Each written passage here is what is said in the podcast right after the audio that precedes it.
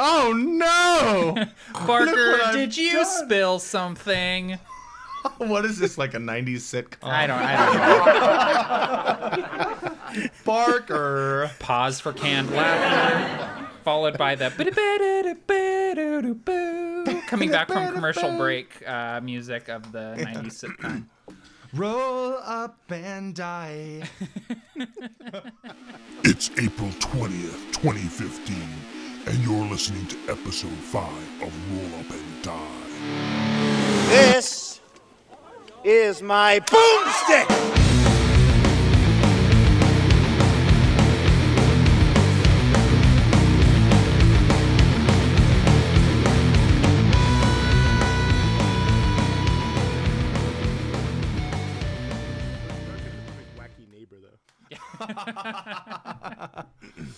Wacky neighbor though. Yeah, you you totally would be the Kramer blowing through the door. Yeah, I'm a I'm a big fan of Wilson. Oh yeah. Oh yeah, yeah. That's my favorite wacky neighbor. I, I, I think I think you'd have to reach into like the Addams family to really find uh, find my niche. I don't know. I don't know who I would be. It. Yeah. Lurch. no other human can actually actually replicate that voice. It would have to be done with a synthesizer. exactly. Yeah. Barker, you're gonna have to drop my voice a couple octaves in post. Barker, you're going to have to drop my voice a couple octaves in post. Done. Pretty. That was pretty good. Yeah, good. Good job. It's crazy how you can do that live. Actually. Yeah, it's Do post production. I have just tons of equipment around me, um, up to and including what two and a half, no, excuse me, two empty wine bottles and a half of a wine bottle Oh man. and half of a Monstar. A monster. Now you need to. You need if you really want to get crazy, you need to mix the monster and the wine and see what happens. Oh no! See, you heard Monster, and I said Monstar. I'm talking about the basketball team that faced off against Michael Jordan and Bill Murray in Space Jam. Oh. Wait, which one do you have? Is it the blue one? The tall blue guy? Yeah, oh yeah. It's kind of like Lurch. Uh, dude, I had that toy when I was a kid. Oh really? Yeah. Wow. I was just kidding. I actually have an energy drink. Oh. I just pronounced it wrong. Barker, you're really just kind of playing with my heart here. I'm sorry. He's cheeky Hey, what today. what was the uh, what was the idea for the opening banter that we posted about in the chat earlier this week? I can't remember. Did we have idea? First, Yes, first we movies, did. first, first movies we saw. Oh yes, first movies we saw. Oh, dude. Okay. Well, Alex, you got to go first then. Okay, so the first movie that I saw when I was a when I was a kid was uh, I was three years old, and my parents, for some unknown reason, took me to see 2001: A Space Odyssey. and um, no, I, I, I, I remembered bits and pieces of it, and they, they told me that I just kind of like you know I was I just stood on the seat and I just stared at the screen for you know however many hours the movie actually is, and uh, I didn't move, which you know for a, you know three year old is just you know really something. Um, I even have the little uh, like mini posters when you would go to some of these movies, like you know Yeah. new releases and stuff like that. But two, 2001 is still one of my favorite movies. It's it's uh, it still holds up, you know, over time. You know, Absolutely. you could go watch it. You could go watch it today, and, and it would still, you know, you're not going to be like snickering at the hair or you know, like Yeah. You know, if, if you look at if you look at some old sci-fi, you know, that's like. People, people wearing bell bottoms and, and have these long sideburns. Like, yeah, yeah, man, this is the future. It's the '70s future. Isn't it? Isn't it groovy? uh dude that that is awesome alex and it also it just kind of explains so much like it it, it just it makes so much sense like when you're like yeah I was three years old and my stars. I've I've never seen that movie actually. what Take a drink. Oh, are you? Hold on, hold on. Are you? It's episode five. Are you still surprised?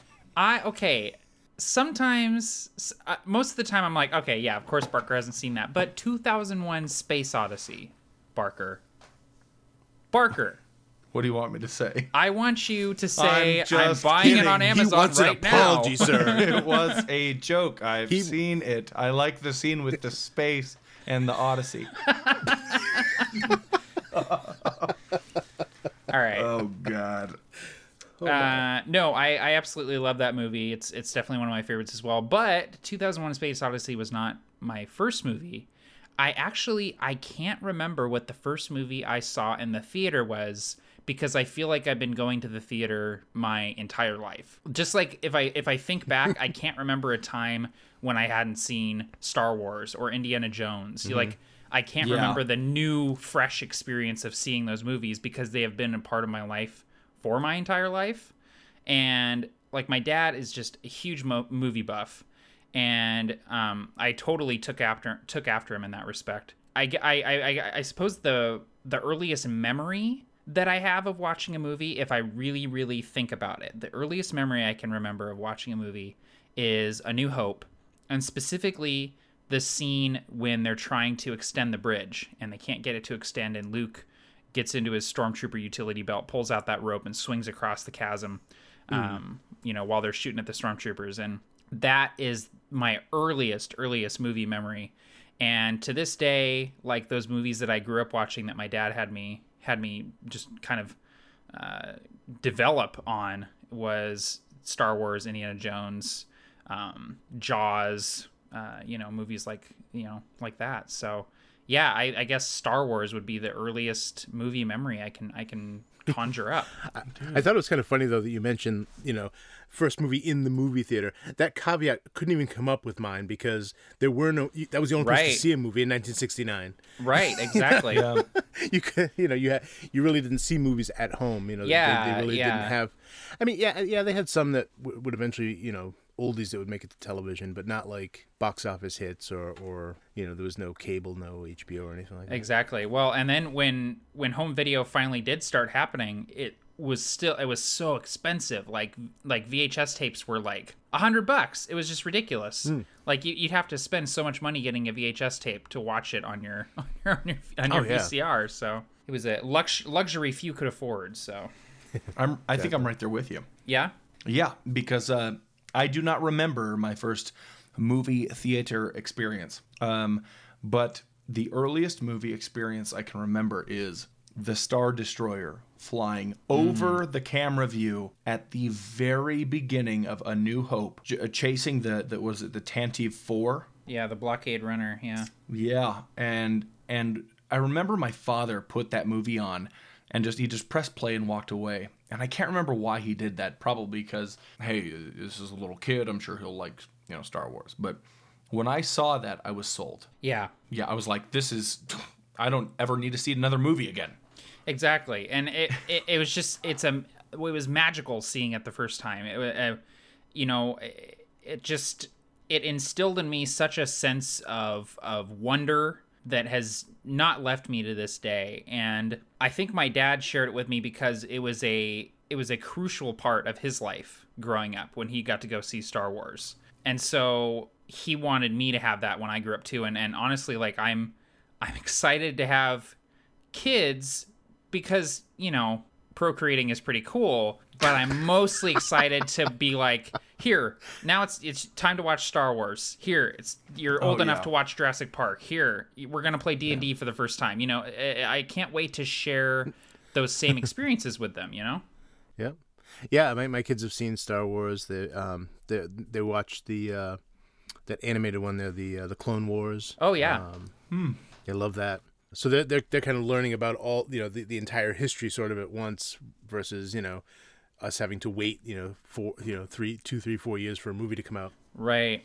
I've actually I've been I've been thinking about that, and actually this is a conversation that my fiance Tila and I have had multiple times. How, what order are we going to have our kids watch the Star Wars movies in? Because this is this is an important discussion to have. it's it's a big question. Yeah. It is. It is. It's a big discussion to have before you commit to having kids, and so we, we definitely want to. Yeah, I, I'm, we're thinking machete, but at the same time, we're also leaning towards not letting them know that the prequels exist for a little while. I want to shield them from it as much as possible. Yeah, it's it's kind of like sex. You talk about it in vague terms first, you know, for Exactly. a while, Exactly, Alex. and then and then eventually you sort of you know say, well, you know, there were actually some other movies, really, But, What? but they weren't very good. I'll tell you what though, the longer the longer you hold it away from them, the more they'll like it when they see it. Or you know what I'm afraid of is that they're gonna find out about it at school. I'm sure they will.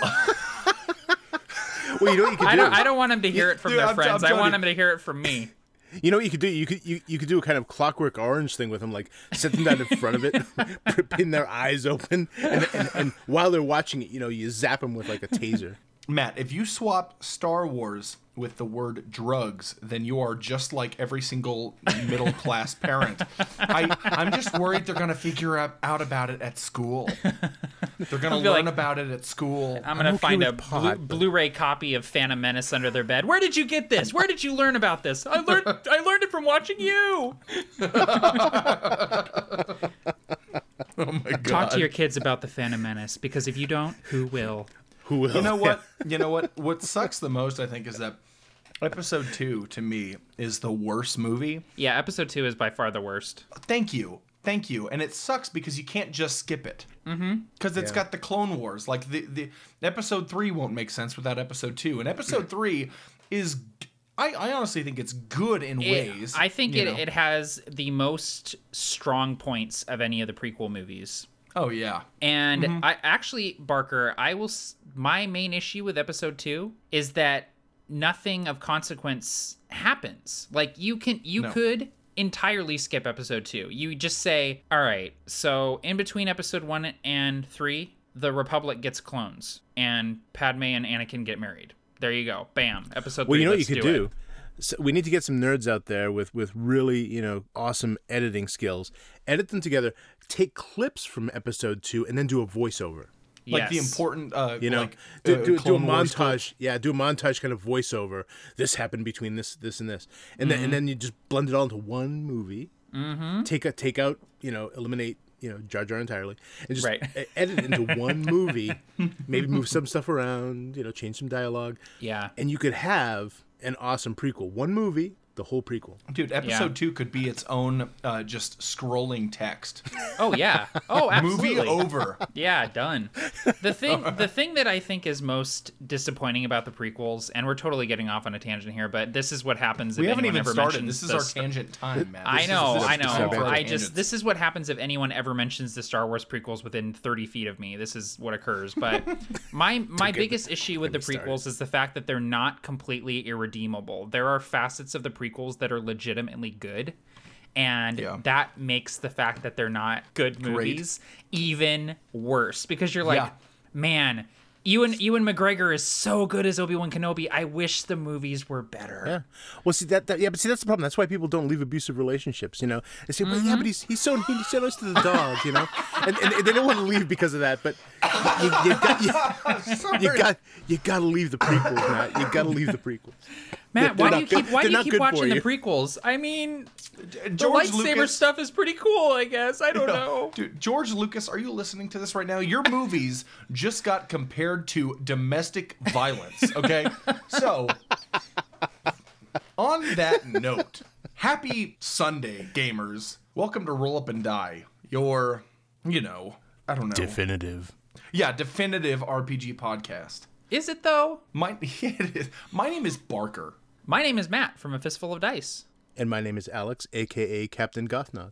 and I was really hoping that you guys would uh, roll with the angry introductions this time, but that's okay. That's all good. The a- the angry introductions. huh? My name is Barker. My name is Matt. Oh, I see. I didn't know you were yeah, but angry. that's not, I that's not, just that doesn't sound angry. That sounds snarky. yeah. I thought I thought you were being snooty, Barker. Yeah. Angry would be like here. this is angry. Welcome to Roll Up and Die. This is Barker. That's angry. Like, Touche. everyone can just like pick up the Batman voice. Yeah. I'm Parker. My name is Mark. Where is he? and, uh, and today we got an excellent, excellent uh, subject for you. It is episode five, uh, fifth episode in the series, and every five episodes we are going to do a series called Around the Town. Uh, basically, we're going to talk about something that your characters could experience or see or you know role play with around the the base camp, the village, the town, the city. Um, the place where honestly we we take for granted. And so uh, today we're going to talk about thieves guilds. Oh. In the words of Matt Click, bum bum bum bum bum bum bum bum bum. Bum bum bum bum. Sorry. That was pretty good, Barker. Bum bum bum bum bum. I can't do it as well as you. I know. No one can. No one can. Matt, give me an overview of the topic today. What do you think? Uh, give you an overview, eh? Um, well, I think I think the Thieves Guild, uh, much like the Tavern, uh, which we discussed a couple episodes ago, uh, the Thieves Guild is something that is somewhat overused and can be a huge cliche in your world. But much like the tavern, it's a trope for a reason, and it has a lot of um, good hooks for your party to sink their teeth into. I feel like I feel like it offers a lot of opportunities uh, to show a different facet of your game world. Um, you know, the the thieves guild can be the underworld of your world, literally. Sometimes, you know, thieves guilds are in the sewers and stuff sometimes. So, um, yeah, I think it's it's just one of those things that if you do it right, if you do it creatively, it can really enrich your world and add a lot to it. So, Well, and and uh, in our notes, we actually have a uh, kind of a, a step one. The first thing that I think we should do is create kind of a typical thieves guild, and not just typical, but stereotypical and sucky. A sucky Yeah. thieves guild, a boring cliche thieves guild uh, for the listeners. So uh, hold on one second. I'm going to do this thing where I determine randomly who goes. And uh, Alex, Yes. start us off. I win. All right. All right, everybody. Thank you for listening to uh, Roll Up and Die. You've heard Alex win. Wait, what? Yes.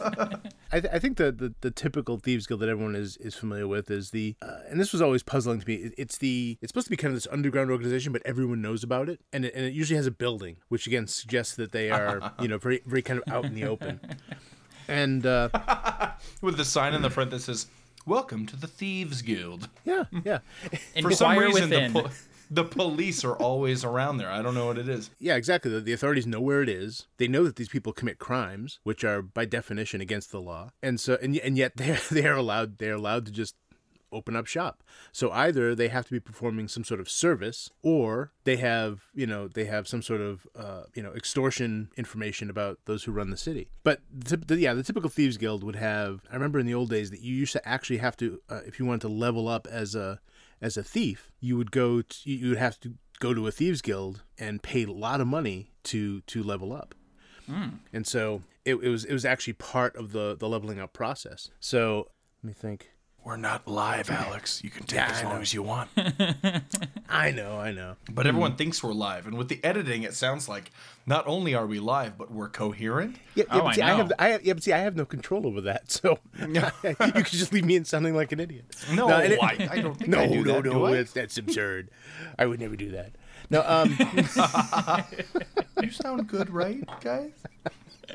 So the Thieves Guild is uh, is an organization that again trains and operates operates crime within a city. It's usually fairly open, at least the, the typical ones. That it's where thieves are trained, where they're where they're sent out on jobs, and they usually pay some sort of some sort of fee to the guild to remain a part of the guild. And so I mean th- those those are those are the basic cornerstones of, of a uh, of a typical thieves guild.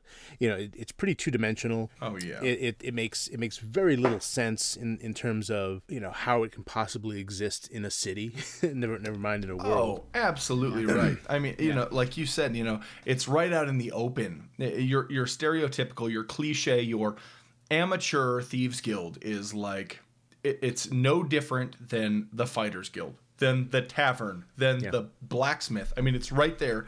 Hey, everybody, you want to steal some stuff? Come on into the thieves guild. it's like, are you kidding me? That would not exist in real life, Right. it's true. Yeah. man Uh, are we still talking about stuff for a typical thieves guild? Ah, well, talk Yeah. about whatever you want. Sure.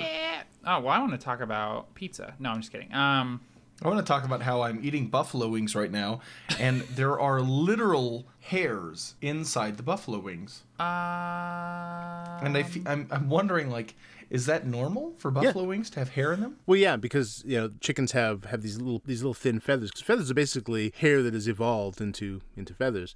So they have these little pin feathers which sometimes just stay on the chicken. We've butchered our own chickens so we see them a lot. So is it is uh, it pin feathers, Barker, or is it the hair of the 17 year old guy that prepared your buffalo wings? I think it's got pink dye in it. Okay. Okay, so yes, so, So, it's so it's so it's the latter, yeah. yeah. No, uh, actually, that was I- interesting. Thanks, Alex. I, w- I would, if I were you, probably stop eating the buffalo wings if I was But I- finding not one, but multiple hairs in the buffalo Yeah, if wings. it's plu- if it's if it's plural, that's that's a But I have That's a- like that's a warning I have sign. like twenty of them, and my wife got them for me. I, I don't know, Barker. Okay, all right, I'll stop. All, all I'm saying is that you're gonna bite into one of those buffalo wings. You're gonna be like, well, I'll just eat around the hairs. You're gonna bite into one of those buffalo wings, and you're gonna be eating them. You're gonna swallow, and you're gonna realize there's a hair stuck in your throat, and you're gonna have to pull that out of your throat. No, I'm gonna Yeah. I'm gonna find a person. Like, oh my. it was you. Damn it, that sucks. I'm really hungry. Okay, I'll set these aside. I mean, Barker, you are a big boy and you do whatever you want, but but personally, I I'd would. eat 'em. I don't eat. I, I don't eat. I don't eat food with hair in it. I don't. I, I like I like hot wings, so I'd eat them. But I hey, I like hot wings. I love Hair buffalo notwithstanding. wings, but All right. Well, but I, I don't like them with hair. okay. I won't. eat. Where were we? I can't remember. Oh, I was Were you talking talk, about I was something? gonna. I was gonna talk about something. Go ahead and talk about something. Okay, I will. Um, typical thieves guild. Oh yeah, but just kind of going off what what you guys are saying, like the typical thieves guild, it has the uh, some sort of entry requirement. You know, either some sort of due that you have to pay, or some sort of task that you have to do. Like, oh, you got to get you know this specific item from a nobleman by this time, or uh, you know you have to pinch this many coins from you know somebody's coin purse or whatever. Uh, and then there's your sort of percentage that you have to pay the guild if you steal stuff. What else is there? There's the the option for. Sorry. Did you find a hair? No, I. I tried to mute myself, but I don't have a, a blue Yeti, so it Oh, didn't work. oh, gotcha. Go ahead. Sorry. Um, but there's also the it, it allows thieves a lot of resources that they might not necessarily have, like for instance, a fence, a place where they can just offload stolen goods and get money for it without getting a weird stare from shopkeepers when they walk in with a crown. Uh, you know, the shopkeeper's like, uh, where'd you get this? It's like, oh, I found it in What? someone else's house. yeah. But um, so those yeah. those aspects of the thieves guild are in a typical thieves guild and and uh, you know they're they're definitely fun resources but they're also they're kind of done they're kind of tried and and uh, cliche at this point you know Yeah, and and I, I I hear you there. Like the, uh, I feel like the thieves guild, the perfect thieves guild, would be a place where you can get a reliable fence. Yeah. Somebody to that you know will buy your stolen goods, and you won't be in trouble with the law. You won't be risking your own well-being. That in in my games is the purpose of the thieves guild. right right yeah and i i also i like the idea of a thieves guild being a uh, having some sort of access to uh, a black market if such a thing exists in your world um, a place where Yeah. um, you know your your characters can go to procure items of a less than savory nature Now, where would you put that? Like a, a black market is such a what? What is the word I'm looking for? Um, kind of a hypothetical idea. Right The black market, but Yeah. a cool thing in a fantasy game is to actually put a physical location down on the map. This is the black market. Right. What's a good place for that? What do you guys think? Uh, well, actually, I, I well, it depends. On, it depends on the level of magic in your. world. You could actually have it an extra dimensional space that they have to yeah that they have Oh, to yeah. access. But but in in a, in a more traditional fantasy setting, That's that's a really good idea, actually, Alex. I, I kind of, I honestly kind of want you to elaborate on that because I feel like I will learn something. Well, sure, yeah. I mean, uh, that you know, you ha- you have magic that can make little pockets of uh, of space. You know, even as even you know low level casters can cast a rope trick or something like that to make this sort of extra dimensional space. So. You know, maybe maybe that maybe you have to go not to a door or anything like that, but this like a, a corner between two buildings, and basically just kind of walk through the corner, and you walk into this kind of extra dimensional space, kind of like Diagon Alley in, in Yeah, Harry Potter. Yeah, yeah. Yeah. So, you, so you, you know, there, you have to get there through some sort of arcane means. Not that you have to be an arcane caster, but maybe you have to have have a specific token to take with you or You have Right. to word, a word you use, a you know password, that sort of thing, which would be more traditional. throw two silver shillings into the trash can at the corner, and you'll be there. Yeah, Kinda- yeah. So, so Yeah. some sort of you have to put, go through some sort of uh, of ritual or action that would that would then give you access to the black market. Another great example is the Troll Market from Hellboy 2. I don't know if you guys have seen that movie. nope. Take your drink. Alex, you've seen it? Yeah, yeah. Okay, cool. The, the the troll market in Hellboy 2 is a, is super awesome. It's basically it's a it's sort of extra dimensional like Alex was saying. Um, and it's hidden behind this giant pretty much like a vault door and the vault door requires like a crazy combination to be able to unlock it.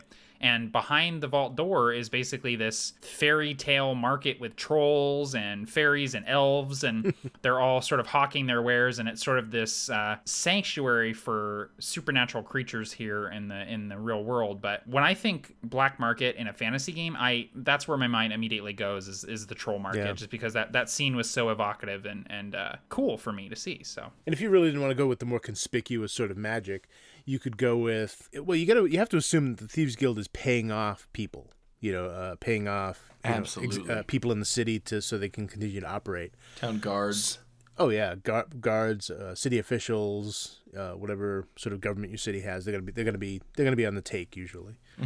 So they could be operating almost in plain sight. You know, again, kind of like kind of like the mob in real life. You know, maybe maybe you have to go into a a money changer. You ask to go to see a specific vault. You're brought back to this back room. You're open. They open the vault, let you in. It doesn't let you into a vault, into this hidden space where you know all this nefarious activity is taking place. Yeah, I like the idea too of like a thieves guild not necessarily paying off people, but basically having agree having an agreement with whatever city or town or location that they're that they're at, basically having the agreement of like we will not steal or otherwise disenfranchise anyone within the city limits.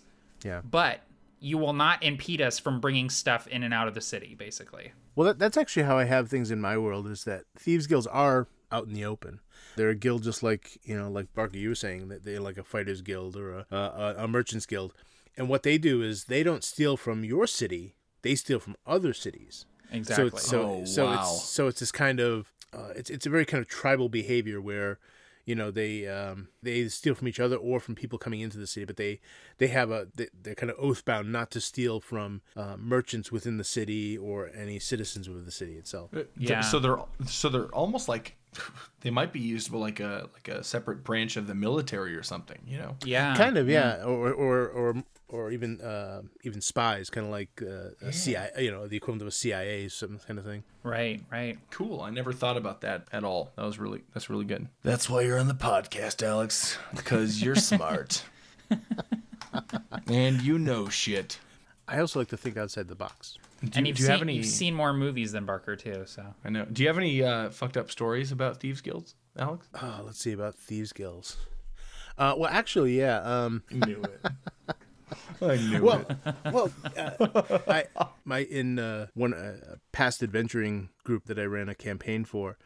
They all started in the same guild, and What, a thieves guild- guild? the- the- yeah, a thieves guild, and and they, they were they was they was sort of covert. So they, they ran a uh, a thieves guild, but it was beneath an orphanage, and this is this is that's how they got their members. They would they would basically harvest them from the orphanage and train them to be uh, to be rogues, and but not just rogues. And, and this is something I wanted to bring up a little later, but I might as well bring it up now. Is that uh, a thieves guild is not necessarily just going to be rogues. You know, it's not just going to be people who can pick locks, sneak, backstab, that sort of thing. Uh, a thieves guild is is going to need fighters. You know, hardcore. Yes. You know, thugs. It's going to need uh, arcane casters. to- wizards. Yeah. to to sure. uh, to do all to not only do work for them in house, but occasionally be sent out to do things. So I think the uh, just kind of assuming the thieves guild is only rogues is kind of narrow, and that's the way it was in this guild. So even though all the players played different types of characters, they were all em- originally employees trained in this in this thieves guild. Okay, that's awesome. And I think that, you know, D&D, the major, you know, one of the in my opinion, one of the two major downsides of Dungeons and Dragons is the uh that the classes don't tell you anything about the character other than how they kill people. Mm-hmm. And and Yeah. thieves, yeah, thieves guilds, you know, there are, every class can fit in a thieves guild, and I think if you're building a thieves guild, just you know at the start, do your best to be like, how can a cleric fit in a thieves guild? And figure out a way for you know a, a thieves guild to be held in a church and oh my gosh right off the bat boom the brain just explodes with inspiration. Yeah every single class. It's not just about how you kill. It's about it's about what you can give to a greater movement or a greater cause. Yeah, well, in uh, in my uh, game world of Aeronoth, there's the Umbercloaks, who are kind of a thieves guild, but they're sort of more kind of like what you were saying, Alex, where it's like they're they're spies, but they're also they're kind of the movers and shakers of the world. Like if you kind of look really deep into every war and like power play, like the Umber, Assassination. assassination, like the Umber Cloaks are somehow involved. It's almost like an Illuminati type thing where they're people know that the Umber Cloaks exist, but in more of like a oh they're not real you know like uh, like uh, the umber cloaks are just like a, a conspiracy theory or something like that but but they exist and I, I ran a session uh, where everyone was a member of the umber cloaks. It was called uh, cloak and dagger. And we had one rogue one ranger one fighter and a monk. And they all totally seemed like members of a thieves guild. Like amazing it, it like they were all utilizing each other's skills and working uh, almost like a SWAT team where everyone had different skills and they were all utilizing them in the, in this mission that they had to undertake. And um, I totally agree with Alex about you know you should have you know fighters and wizards in your thieves guild. I mean if if if the guild was all just rogues. They wouldn't get very much done. Uh, you know, they wouldn't have the the muscle or the magic to back themselves up. Right. Oh, And, and nice. the, uh, the other thing to consider too is that they don't necessarily have to be evil. Now they may be they may be against the law, but suppose that the law in the area is is uh, is not lawful, if, if that makes sense. You know, and a great ex- the, the classic example is Robin Hood. You know, uh, he, uh, you Yeah. know, he was a he was Yeah. a thief, he was a thief, but he stole from the rich to give to the poor. Now you could have a thieves guild within a city that was set up very similar. Maybe people are starving and and the rich just keep getting richer, and and so this group kind of forms this this this guild, uh, this kind of secret you know shadow guild, to to steal from these people so they can give distribute this all to the poor people. You know, so you can have an uh, kind of an urban Robin Hood as, as kind of a thieves guild idea. Yeah. Now, okay, so we know what the purpose of a thieves guild is, obviously. Now, are there ways to make a thieves guild that's actually blatant, that's uh, not completely underground and actually supported by a city? And I know Alex, you mentioned the uh you know, hey, you're only uh, stealing from other cities kind of idea, and which is a great idea. Yeah. But is there a way to to make them more blatant or at the very least um, supported uh, maybe underground but supported by the city or the town guard itself I mean, I don't see why you can't set up a city where the Thieves Guild is the leadership. They are running the city. You could do almost like a Thieves' Den type city, you know, a hive of scum and villainy where the Thieves Guild, they're the ones in charge. You know, they might have a uh, a puppet leader in charge, but I, you know, I'm sort of picturing almost like a Pirates Cove type situation where it's like anything goes, but the guild like has the final say. have you ever seen the movie gangs of new york Yes, Yeah. That is one of my favorite movies it's a good movie.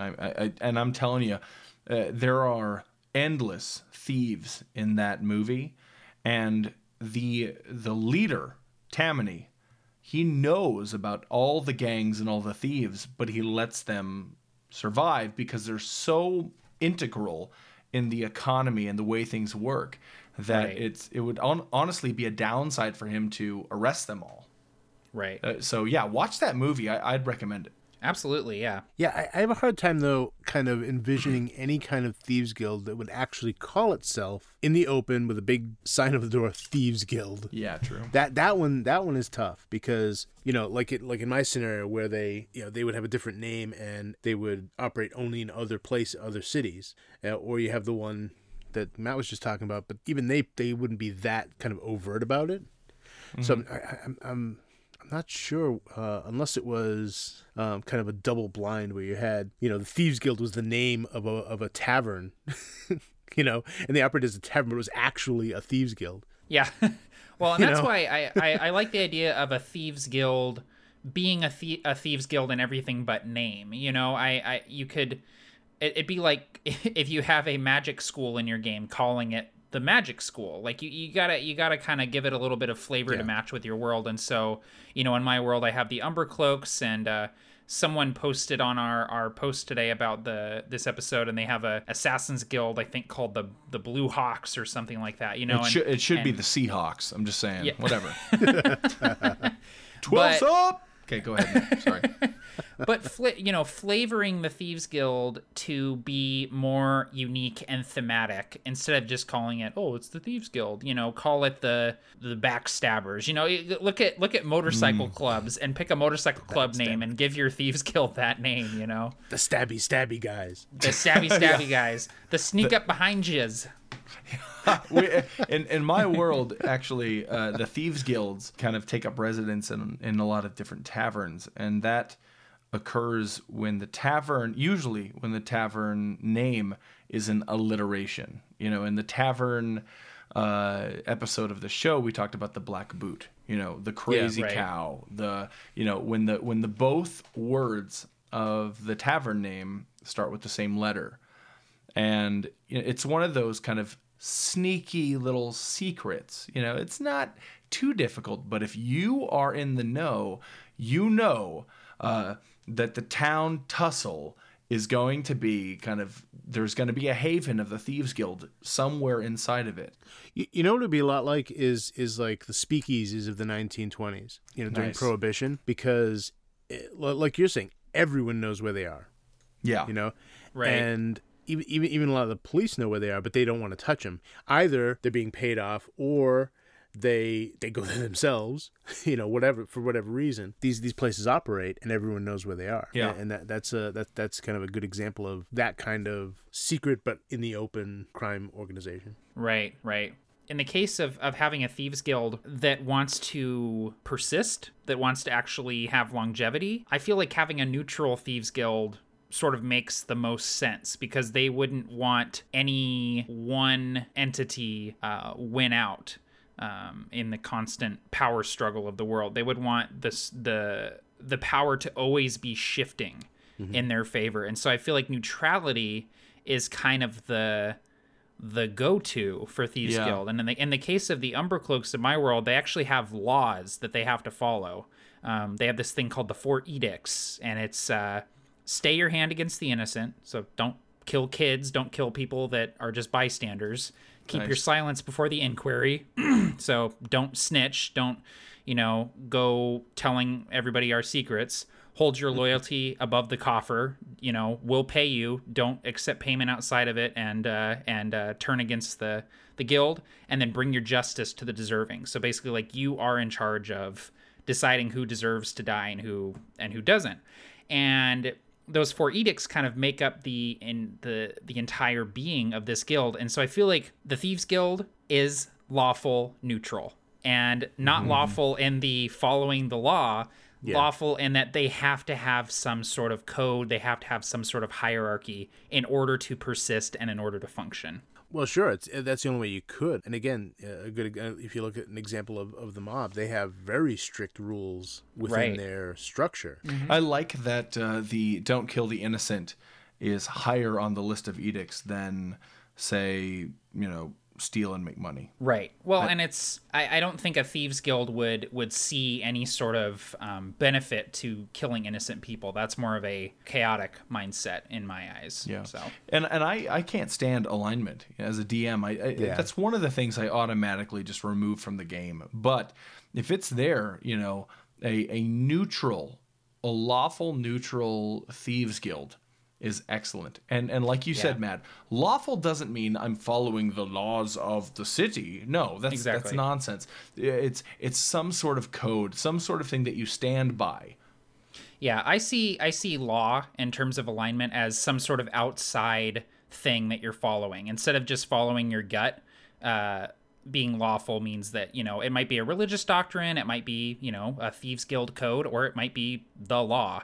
Um, it just depends on, or you know, it might be like a code of honor or something like that. But For sure. Um, not to get into a super big alignment discussion, you know, I'm not the biggest fan of, of being stringent about alignments, but I find that it's helpful to discuss things in terms of alignment just because even though they're vague and abstract, they do kind of help center the focus of what you're trying to do. So it helps people, especially those who are listening to this podcast, and and it helps players who are playing in your game to get a feel for what you're describing. You know, exactly, and if you I, I don't need to take five minutes and explain the guild. I say, oh, that you know they're more of like a lawful neutral entity, and people go, oh, okay, yeah, yeah, yeah, Exactly. Yeah. That that is a, a big benefit of alignment. right.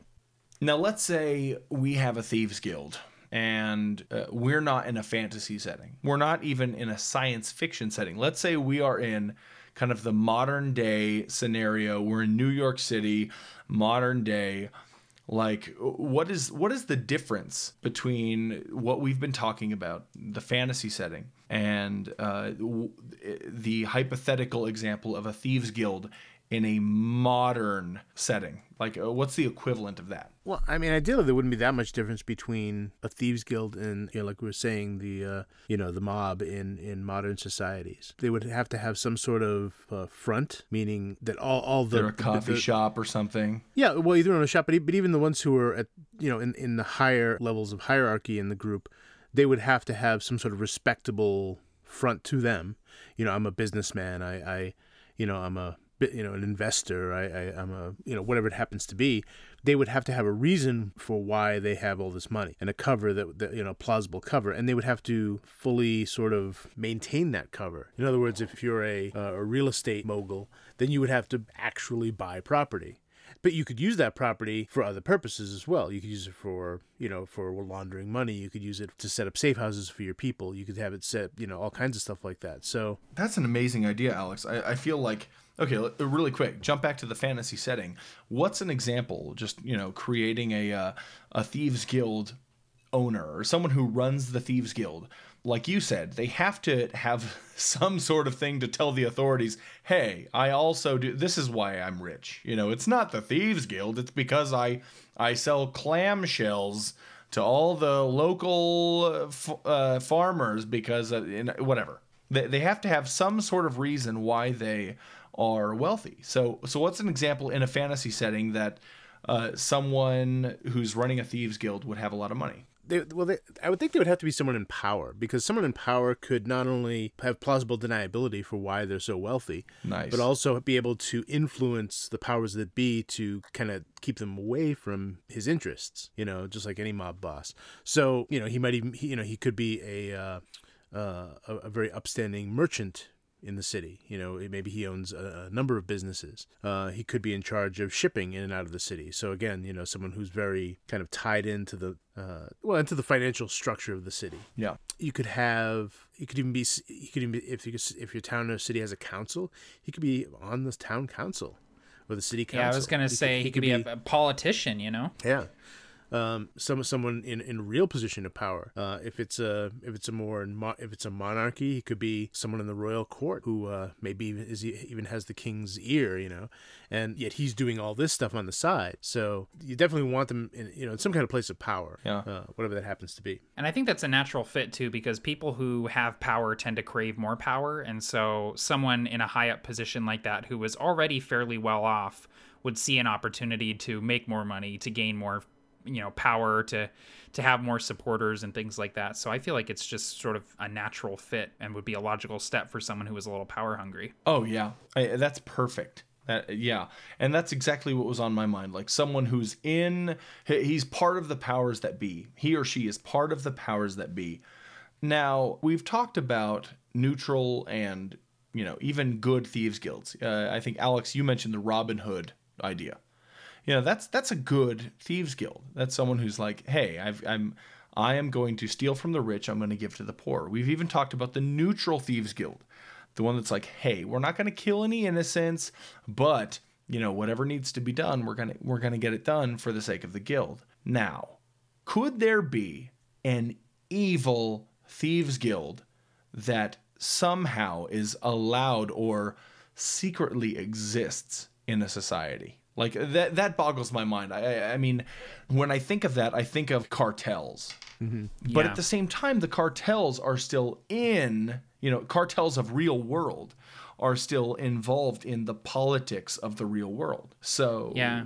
You mean you mean you're talking about an organization that is that is perceived as evil from the outside, oh, and, and- Oh, no, and- I, I would I would say that I would say that in the D and D in the Dungeons and Dragons way, they would write on their character sheet for their guild, "We are evil." Well, what? Okay, yeah, but, but I, I, yeah, I guess that's what I'm saying because I, I've I've used this example, just you know, talking about things like chaotic evil before, but you know, so, uh, someone like uh, Voldemort from the Harry Potter uh, Yeah. mythology. Good call. Um, he, you know, I, I, I always perceived him as, cha- you know, either it's, it could be argued lawful evil, not usually chaotic evil, but definitely evil. But even if he's chaotic evil, that doesn't mean you know that he's stupid. And so he- when he was in school, you know, he put on the the perfect student's face, and he used it to his advantage. You know, he was always yes, sir, of course, sir, and you know he he would be polite to all the teachers and even give them gifts and smiling and and he so he put on this this face that that he used to to get towards his greater goal and i mean i could certainly see an evil thieves guild following a, a you know a similar pattern whether it's just the leader who is evil which Right. I, I think it almost has to be because no one is 100% evil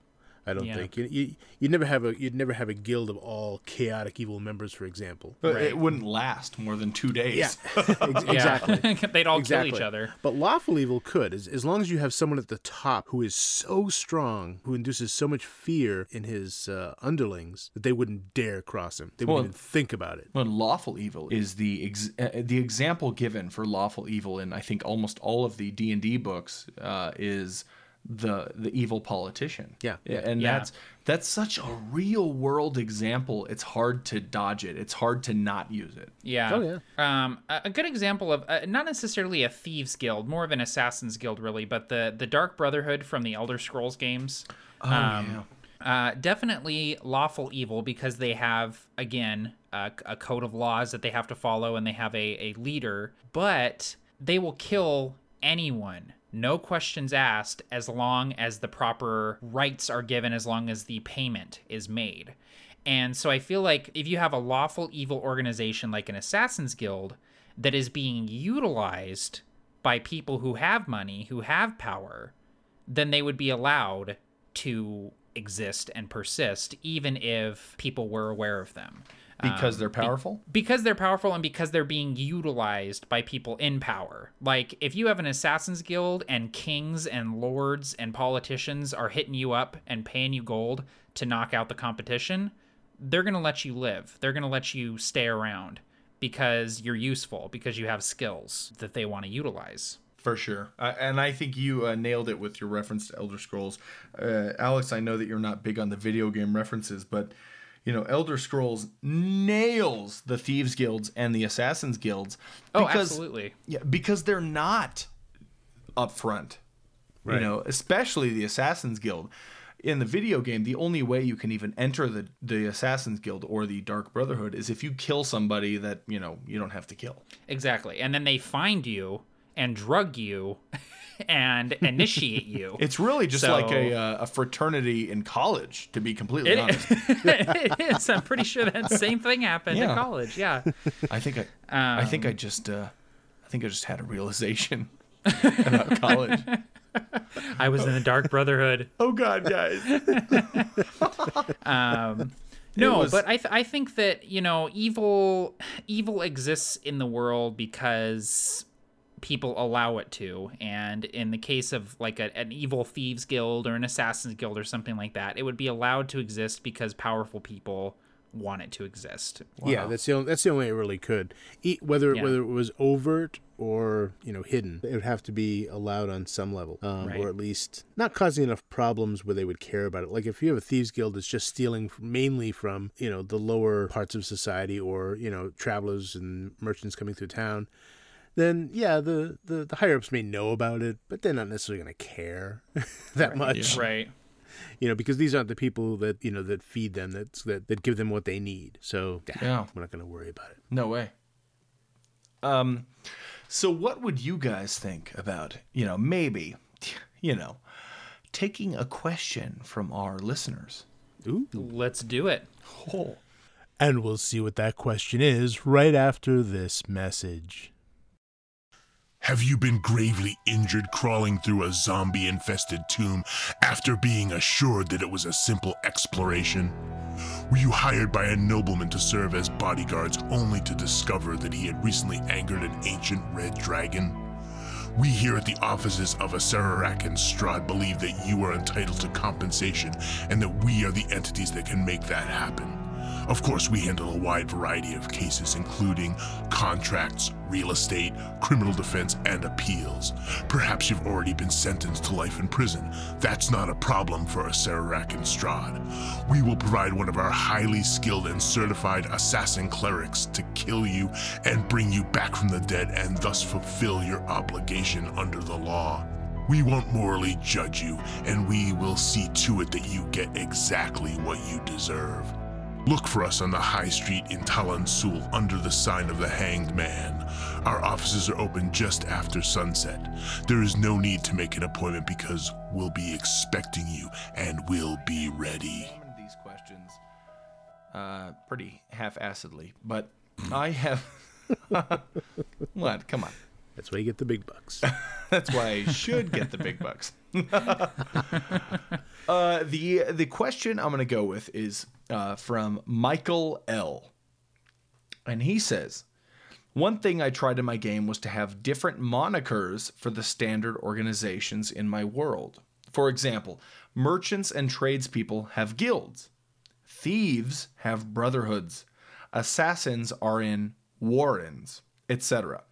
Would you ever rename guilds to put an interesting spin on the trope? And I think, God, man, Michael, I'm so glad you asked that question because not only have you created an environment where we can answer it, but you've inspired me uh, to, to to add something to my game. Yes, oh yeah, for sure. Um, I think the the immediate thing that came to my mind, at least, is that I would call a thieves guild or an assassins guild a factory, just because Factory. yeah, a factory. The name, when you say it, it just brings up this idea of purpose.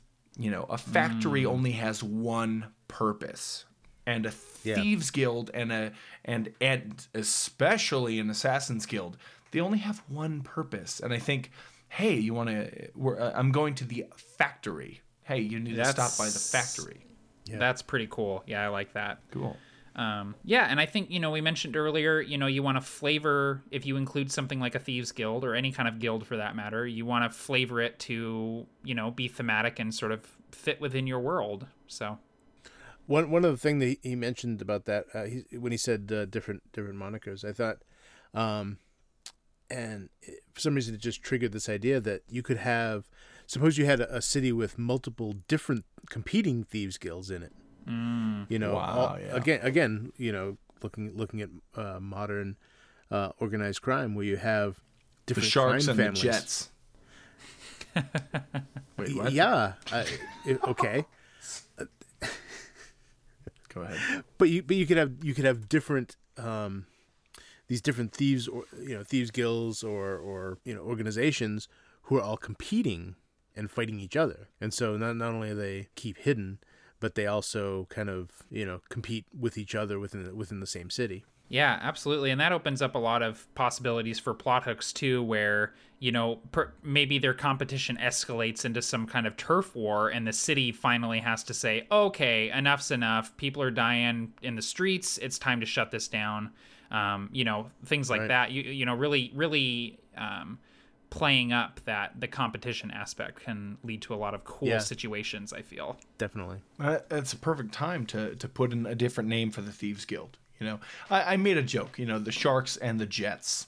You know, the West Side Story. you know, obviously, uh, but you know when you think about it, the Thieves Guilds are more accepted when they're called, "Hey, uh, we're the Fish Factory," or we're the uh, we're the blacksmith. You know, I- Tunnel snakes. yeah. but when they're when they're given a name that's not only accepted to society but accepted to your average RPG player, you know, the blacksmith, you know, the the fish factory, then it's like, ooh, you know, it, it brings up the question as to, wait, these guys are they are they right or are they wrong? Because if you say, "Oh, we're the Assassins Guild," your player's going to be like, "Oh, let's pull out our swords." You know. But yeah, if you say, it's true. yeah, we're the fish factory. Okay, let's uh let's open up our bags and buy some fish, bros. Or, yeah. right, or even more mysterious, you know, like uh, you know, uh, the the Order of the Red Rose or something like that. You know, Yeah. Th- that that tells you nothing about it. Exactly. I think it's good to ha- to hide it behind some sort of company, though. Oh, sure. Uh, just Yeah, because, if- if, only because it's relatable to a modern uh, way of thinking. I I was thinking about the uh, the 19th century, you know, private clubs that they used to have, you know, uh, that people would go to, and where they would basically just sit around smoking cigars and and you know talk about how rich they are, and and you know have, having an organization like that that would be a, a front for a thieves guild as well could be quite good. Nice. No, uh, you- 19th century? Yeah. Uh, I do that every Tuesday. I'm just saying. 21st. I smoke my cigar and say, "Oh, I'm so amazing." Yeah, I've, I've actually used uh, taverns and things like that as as fronts for um, for thieves guilds or, or not just thieves guilds but criminal organizations in general. Um, it's really really fun to do that kind of stuff. So, especially when your when your uh, adventuring party wanders into the tavern not knowing that it's a front for the criminal organization Yeah. and they walk in and all of a sudden all these half orcs with battle axes get up and you know what do you think you're doing here Well, like you said, bloody Matt, hell. it's a it's a trope for a reason. You know, a Exactly, tavern is a great place for uh, a, a thieves guild or something. you Oh, know, totally. Under the law. totally Yeah, and and you know uh, you have other organizations like you know like we have the Freemasons that sort of thing. So uh, organizations like that that maybe have another another public purpose could be concealing this this other organization. yeah totally My buddy is a, a an actual mason, and I give him so much shit because there there are a lot of reasons that I won't join, even though even though he asked me to. Uh, but I'm pr- I'm pretty sure I'm gonna just start saying I'm gonna uh, I've joined the Illuminati just so we can do battle. but uh, uh, he says, "Yeah, man, uh, it's just the most boring thing of all time." Like, That's, the- that's what I've heard. I'm there for is the that it's pretty much just the Elks Club. Yeah, it's like we eat food occasionally, and then we say some weird shit. But ultimately, like we just hang out and say, "Oh, you want to buy a car? Well, I'm a car salesman, so come buy a car." we have uh we have pancake buffets every other weekend. So yeah, I love Pancake Day. That's the best day. You can eat as many pancakes as you want, and it's free. I love, I love the Buffalo Wing Day, and there's no hair in the buffalo wings. It's the best.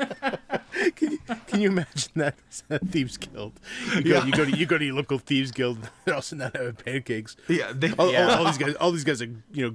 You look like they're uh, they crawled through a sewer. They got dirt all over them, greasy hair, eating pancakes. Hey, it's pancake day. the syrup? Hey, hey, hey. Got I need, of to, need to borrow a, I need to borrow a wheelbarrow this weekend. Can anybody please loan me one? wow, the Thieves Guild has really uh, been exaggerated in the rest of the world. I need a wheelbarrow and a bucket of lime. Oh, ooh, snap! Adventure hook. okay, so um, I believe it's that time where we come up with an idea that you, our listeners, can steal. Uh, what do you guys think? Sounds They, good. they could be thieves, as it were. Oh, I'm gonna, I'm gonna make a roll. Okay, I got a uh, D12 here. So one through four is Alex, uh, five through eight is Matt, and nine through twelve is me. And we got a nine. Was that? Wait, which one was That's that? you. That's you, Oh Barker. shit! I gotta go. Oh, I hate dice. Okay, all right. Um, okay, so this thieves guild is actually going to. Uh, since we're hold on, let me start over. Okay, so we're creating a thieves guild one by one. I'm gonna I'm gonna pitch an idea, and then Alex is gonna do the same, and then Matt's gonna do the same. Um, my idea is different. Okay, so um, this thieves guild is actually going to be in the basement of the town hall. So it's not going to be in the tavern or in any other normal place. It's actually going to be underneath the literal underground of the government itself. So that's where it takes place. And uh, we're going to go with uh, Matt. Okay. I'm going to say that uh, the. basically, the stenographer for the town hall, the person that comes with a quill and parchment to all of the meetings and proceedings and trials and writes everything down, is the person in charge of the Thieves Guild. Um, not only are they writing everything down, they also, I mean, they have a perfect record of everything that occurs within the government of this city, and uh, that puts them in a perfect position to be the leader of the Thieves Guild. Oh yeah, nice. The uh, and the I, uh, I think it's a, an, an older woman oh who yeah. is the leader of the Thieves Guild. Sorry, What, what, what was that? I don't know. It was me trying to make an impression of an older woman, and instead I made an impression of a small baby dinosaur. It's Yee. It sounded like the uh, it sounded like the Yee video. It's like that that that, that scene in Jurassic Park when he's like, "Push, push, little one," and the raptor's like, I, I was thinking I was thinking older woman as in like like fifties. I wasn't thinking like you know using a walker to get around. "Okay." Yeah, I run the thieves guild. I'm lo- I'm really looking forward to the pancake feast this Sunday at the thieves guild. See all, see all these depressed looking thieves sitting, here, sitting around in her all wearing these god awful sweaters that she knits for them. No, I'm just I'm just thinking like a fierce like silver haired woman is the leader of the thieves For guild, sure. and she's also the the uh, the notes taker, the stenographer at at the town hall. I'm gonna throw it over to Alex. Okay, so can we go like anywhere with this, or, or what are we thinking? Uh, we're yeah. Uh, you want to you want to you want to make it weird, Alex? No, not not, not weird. Just just just uh, you know, if we're throwing out ideas people to use. do it. You know what? I passed you the ball, Alex, and whatever direction you want to run is the right one. All right, do it up. I'm, I'm, do it big. I'm I'm shooting for the hoop. Um, whatever they call that thing. so so far, you know that it takes place under the town hall. Yep. And that the the leader of the thieves guild is the uh, stenographer or the secretary of uh, the government in question. Right. And uh, what I'm what I'm going to say is uh, that this this uh, um, it's more of a scenario than an actual uh, structure of the thieves guild. But but but I always thought it would be a cool idea if the thieves guild became kind of a, kind of an operative underground during a um, during an invasion. So uh, the the city the city is has been taken over by a uh, uh, by this by the, by a foreign army. So they sort of moved in. The, the the ships kind of landed at the at the port. They just poured out of the ships and basically seized the city as the beginning of this sort of invasion. And so now the city is being held by these uh, by the, by this foreign army. They've they've they've killed many of the uh, the nobles who were in charge, and they have seized control. And so the thieves guild sort of uh, ha- has almost is is compelled to become this this underground movement to try and, and keep and try and free the city. And so they, they even though they're not necessarily the best uh, the best people, they have they have to they still have to are compelled to save the city. And so now they have to figure out ways that they can uh, get information out of the city to you know to other powers to let them know that the city's in trouble. Uh, maybe they maybe they try to sabotage the actions of this foreign army. Maybe they uh, they're trying to protect some of the citizens or protect the city's wealth because well they don't want the city to lose its wealth. You know that sort of thing. That is amazing. I love that, and I also love just even the prospect of the aftermath of that scenario where, okay, now we know there's a thieves guild, but they kind of saved us. Yeah. What are we gonna do about it? And what was what position does that put the thieves guild in? So I I love that idea, Alex. For sure. Yeah, it can, it can leave a lot of great openings later on for, like you said, for other scenarios or you know just just how they're going to deal with this this this new power structure. Maybe the thieves guild becomes the power structure, like you you know like you were saying. Exactly. you know, the, Ex- thie- the, thie- the thieves guild is essentially elevated to the power that they didn't necessarily want. Well, yeah. and the cool thing about that idea is that you know you can introduce this this idea into your game no matter when in the timeline it's happening. So you can say, "Hey, you've entered a town and the the thieves guild is in charge because of a war that just happened." Or Exactly, yeah, yeah. or you could enter the town and the war is happening and the thieves guild is trying to help people. I mean, it's really really open-ended for the the DM. Mm-hmm. Absolutely. yeah, Cool, man. Alex, damn, dude. Way to take the reins, bro. Shit. You know what I wish, though? What? I wish I had some hot and readies.